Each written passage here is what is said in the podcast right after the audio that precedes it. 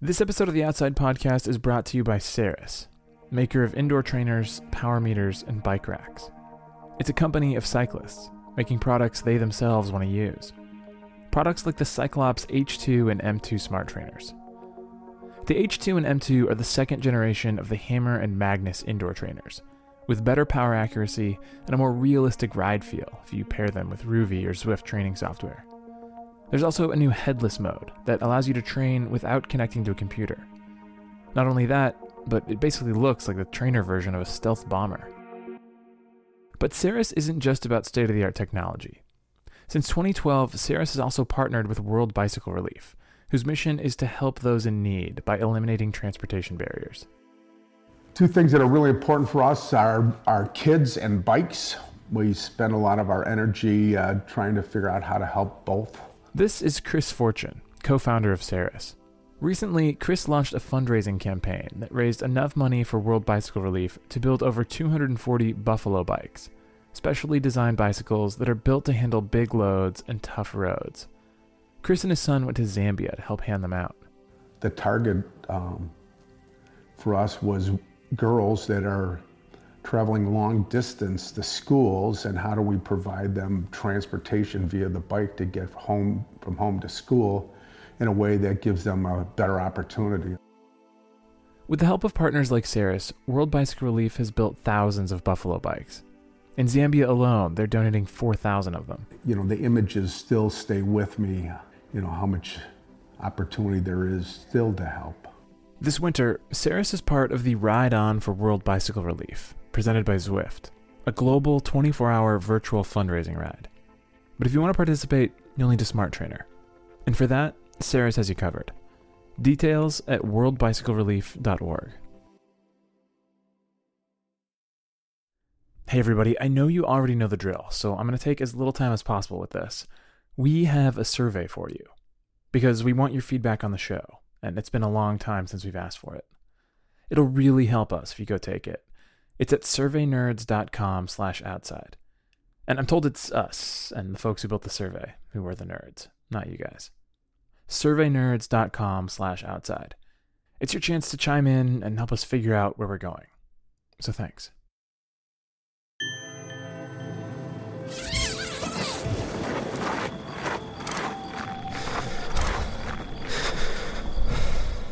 From Outside Magazine and PRX, this is the science of survival. If we're talking about wildfires, and I ask you, what's the most important U.S. state to talk about? There's a good chance you'd say California. It's hot, it's dry, there are people in harm's way almost everywhere, and it's the fifth largest economy in the world. You don't want that to go up in flames. And at the moment, it is. But allow me for a second to make the case for Florida. Florida is the most lightning-prone state in the country, so there are a lot of fires. But unlike California, basically none of them get out of control. This is partly because Florida is so humid that fires burn really slowly, but also because something happened over 100 years ago that changed the shape of Florida's relationship with fire. And here to tell that story is Kevin Hires, wildland fire scientist with Tall Timbers Research Station.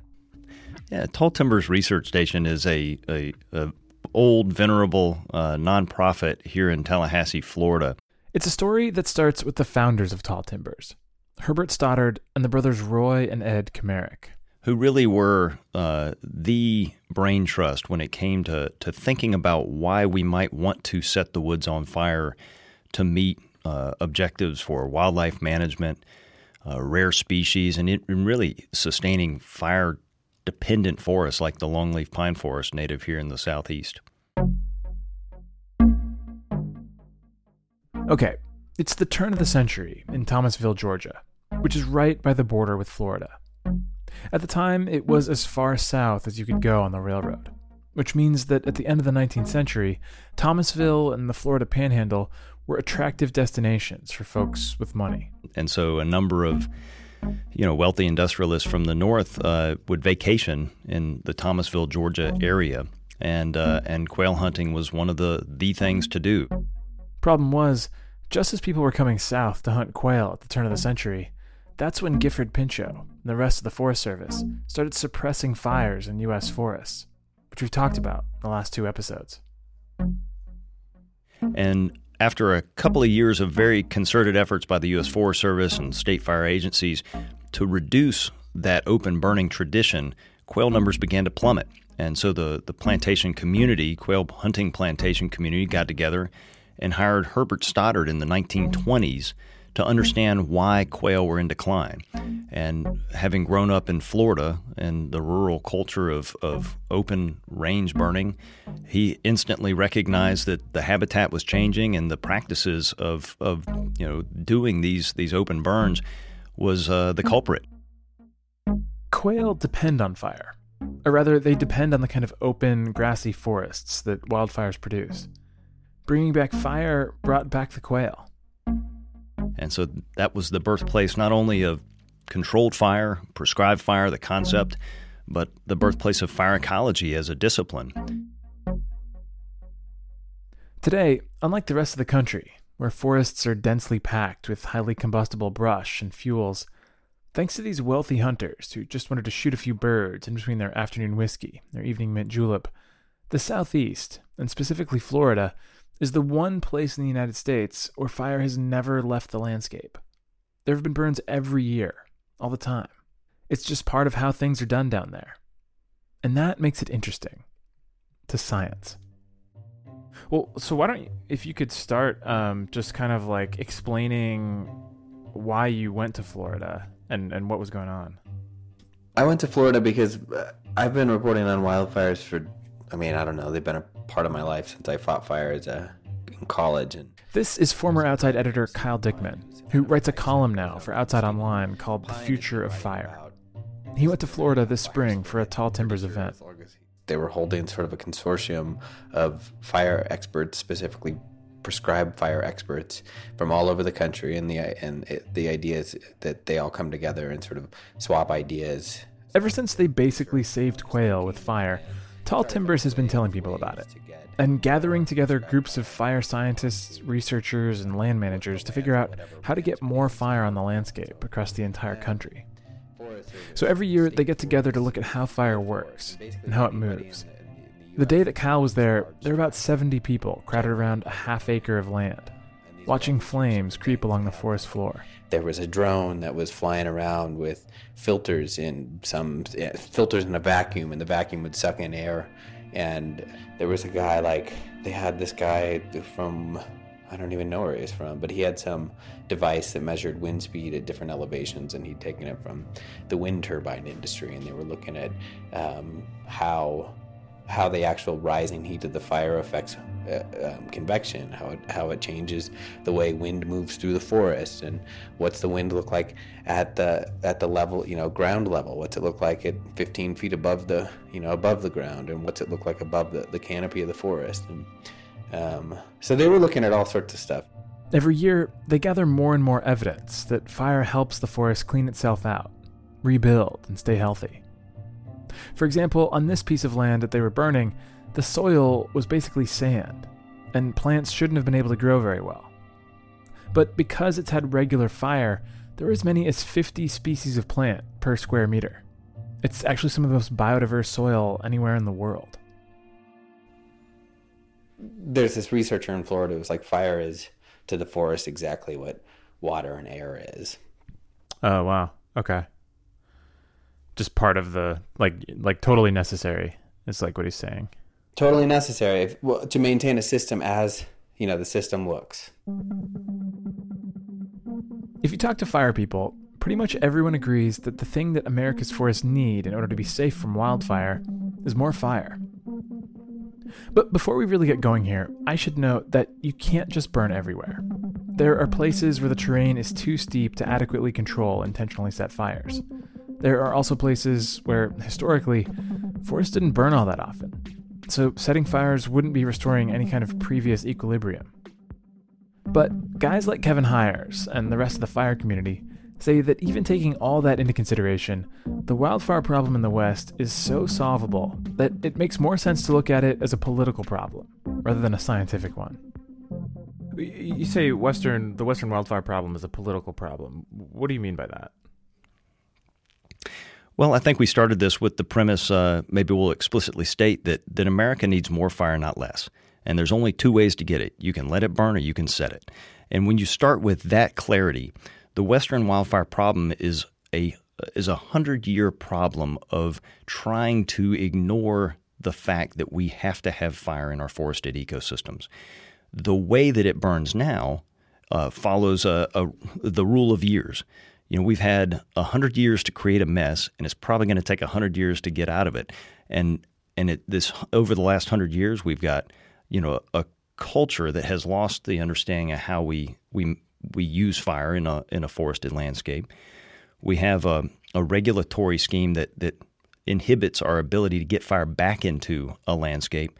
We have inherent risks, you know, to both individuals as well as organizations that are trying to reintroduce fire, and we've lost that ability to really burn our way out effectively. And so the Western wildfire problem is really one of culture and human development. Today on the show, we're going to take a look at what barriers there are to burning our way towards a solution. All the reasons we aren't doing more prescribed fires.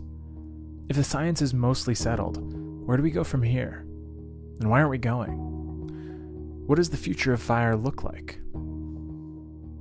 Yeah, it's like a simple thing, except that it isn't. You know, it's like Kevin Ayers and those guys are just absolutely right that like the silver bullet here is more fire, but that like how do you actually get more fire on the ground? And that's where it gets complicated.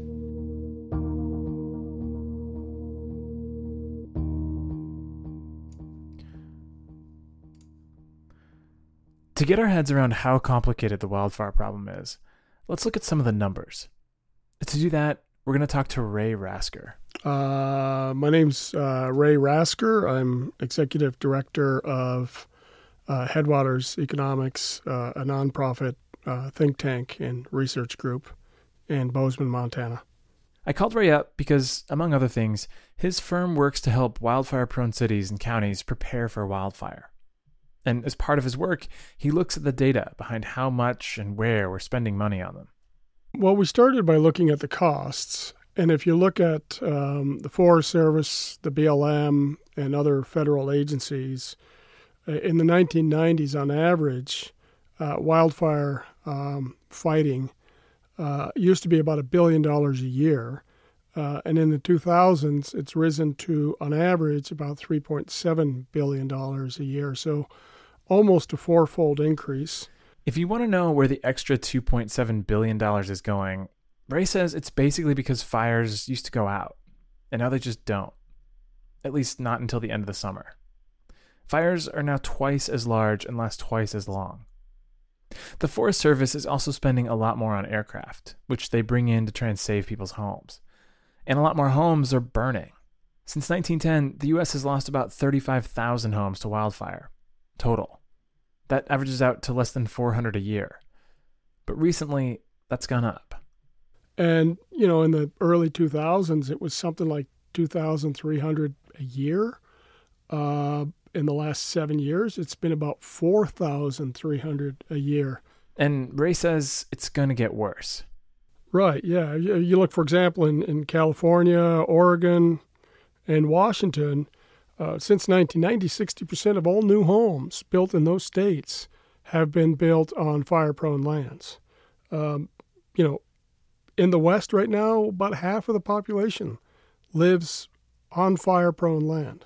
And with more and more people living in the woods, you also have more ignitions, and most fires, over 80% of fires, are started by people.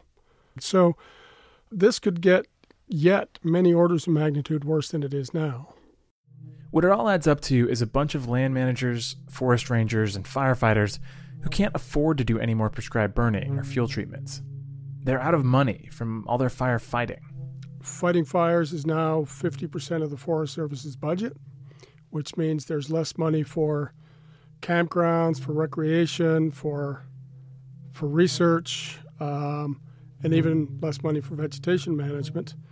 You know, if trends continue, very soon It could be the entire Forest Service budget could be devoted to wildland firefighting.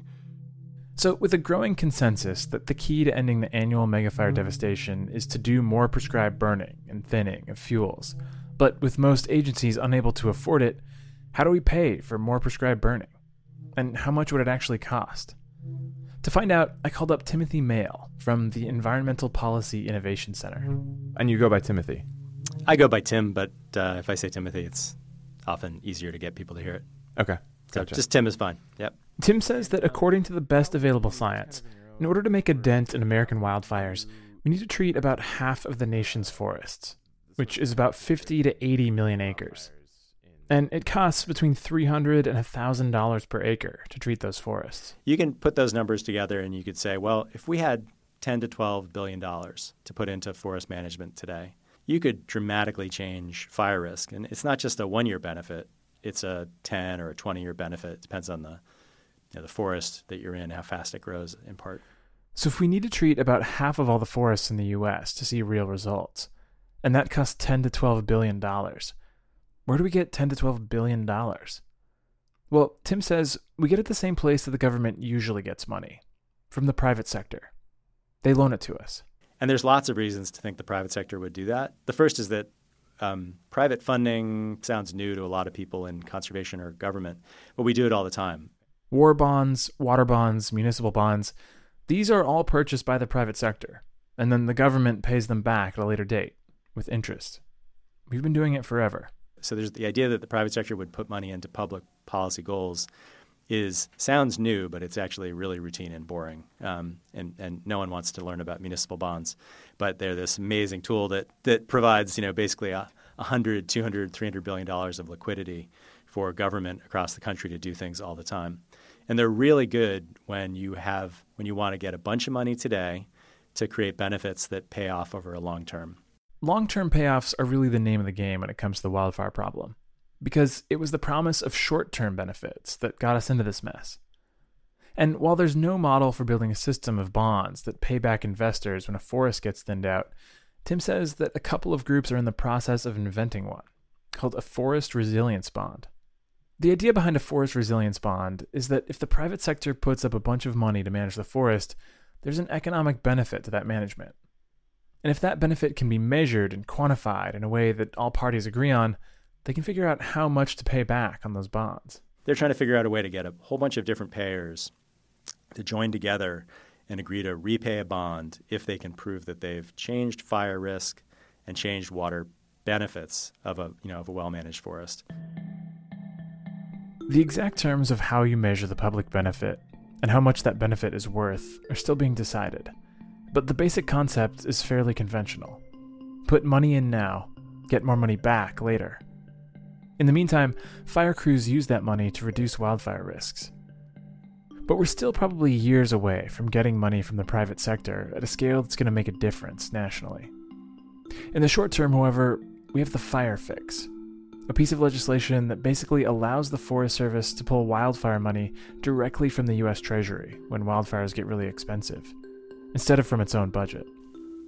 So it basically gives them more money to spend before they start dipping into their own coffers. Yep.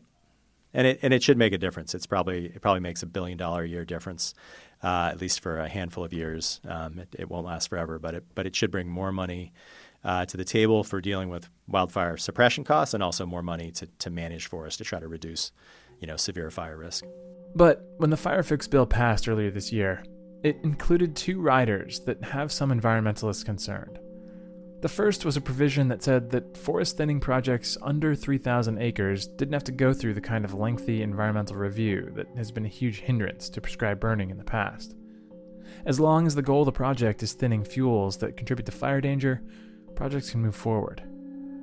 Some critics say that creates a loophole that could endanger old-growth forest and add up to a lot of acres getting logged without any environmental review. The other problem is more complicated, but it boils down to being a way to delay protections for endangered species when they're added to the list. The Fire Fix bill allows small logging projects to be approved even in habitat with newly endangered species in it. So it's tough, because it's a situation where in order to benefit the forest, you might actually need to weaken environmental regulations. Yeah, I mean, I think everybody talks about a slippery slope. You know, you let one thing through and you're on a slippery slope. I don't know how often that's really true, you know, at any scale. People always deal with exceptions, right? There's always no rule is ever perfect for all situations.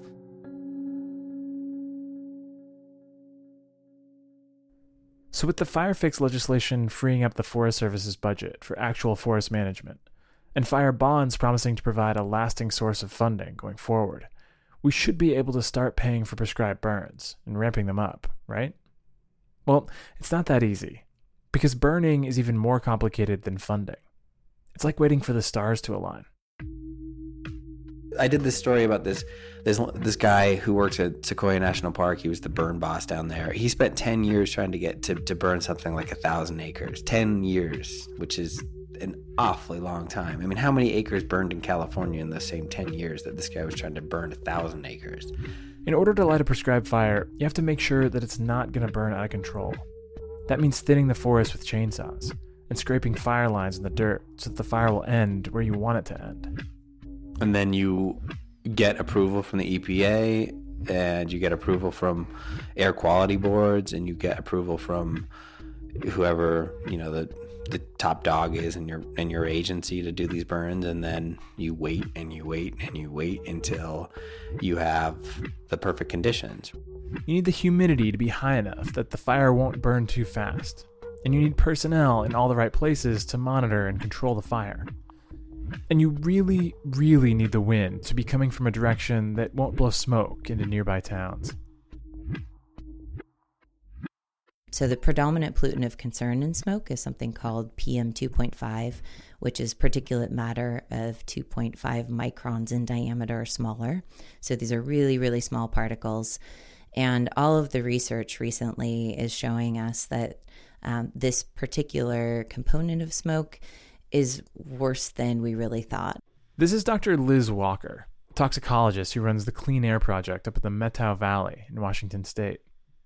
She says that wildfire smoke has health effects that we don't even fully understand yet. Like, and those health effects include things like, you know, sort of the obvious irritants of smoke, eyes, nose starting to run, throat hurting, headaches. There is some cognitive effects. People will start to complain about not being able to concentrate. And then, you know, things like exacerbation of existing disease or illness, like asthma.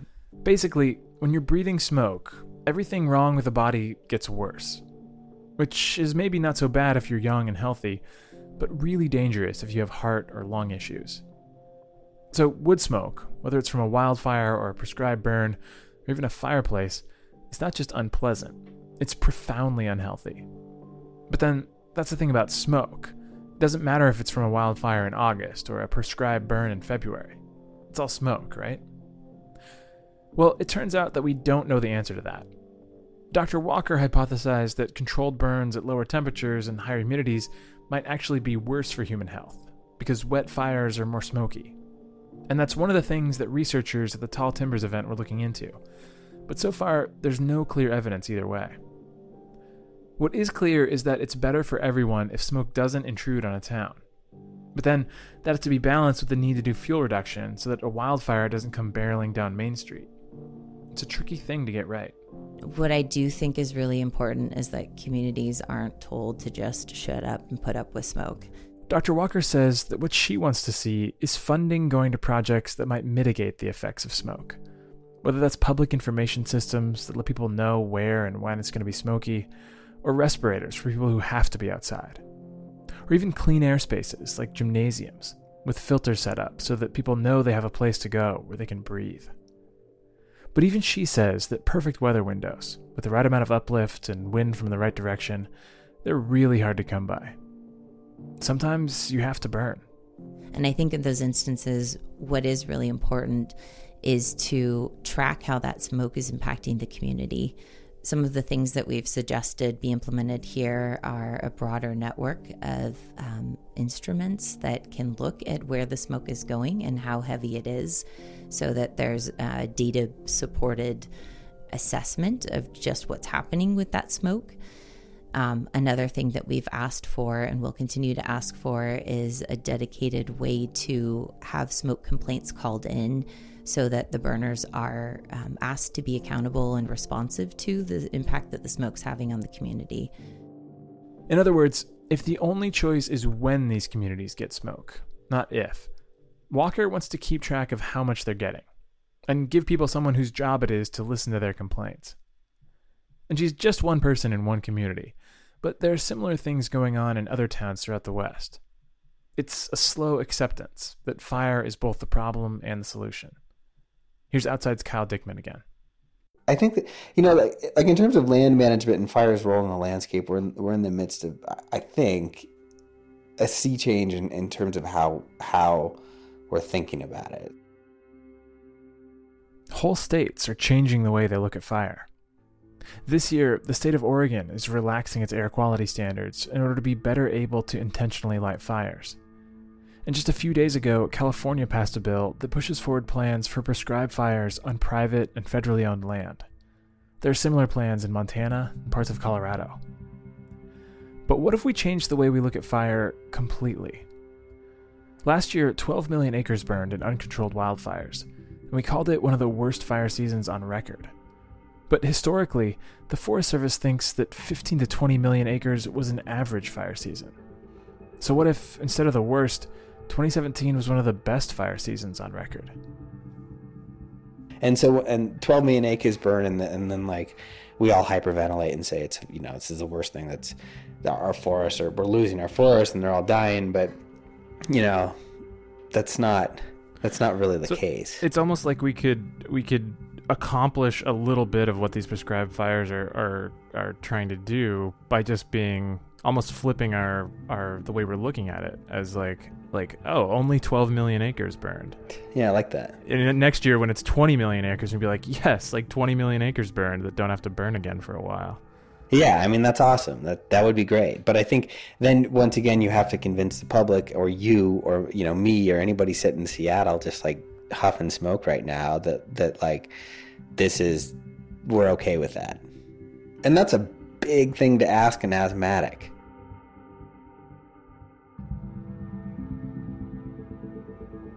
So where do all these baby steps forward leave us?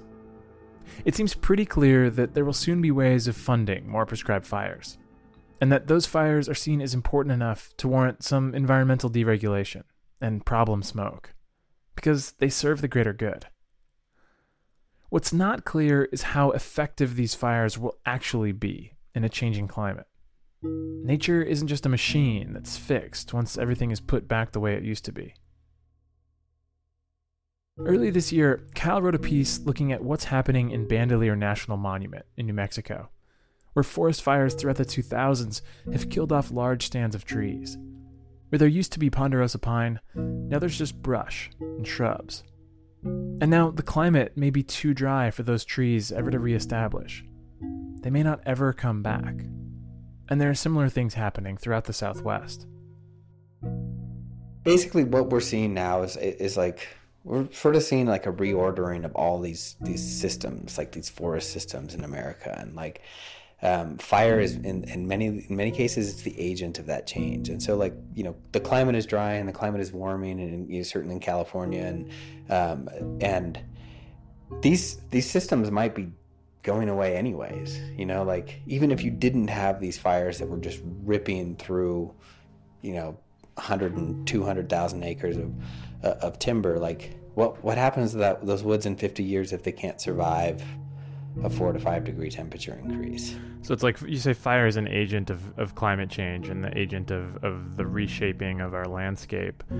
It also happens to be the best defense for the parts of it that might survive. Yeah, I mean, right? Isn't that crazy? Yeah. We started off on the idea that prescribed fire was a kind of silver bullet to the wildfire problem, that we could burn our way out of this mess. But that's not exactly what it is. It's actually more like a drug, a medication, not a cure. And we don't know how it's going to interact with every ecosystem. Like the early days of a lot of supposedly cure-all medications, there are going to be side effects, and it's going to take a while to get the treatment right. But if you understand prescribed fires, there's at least a silver lining to all the terrible wildfire news. In general, land that burns once doesn't have to burn again for a while. Of course, that's little comfort if it's your land, or your house, that burns. That's next time.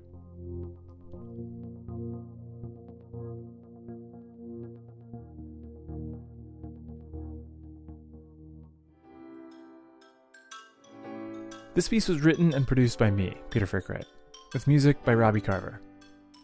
It was brought to you by Saris, a company of cyclists who make gear they want to use. Get more information about the ride-on for World Bicycle Relief at worldbicyclerelief.org. Thanks to Kyle Dickman. His column is The Future of Fire, and it's at Outside Online. His book about the 19 hotshot firefighters who died in the Yarnell Hill fire is called On the Burning Edge. This episode of The Science of Survival is supported by the Alfred P. Sloan Foundation, enhancing public understanding of science, technology, and economic performance in prescribed fires. More at sloan.org. The Outside Podcast is a production of Outside Magazine and PRX. We'll be back in 2 weeks with the final episode in our wildfire series.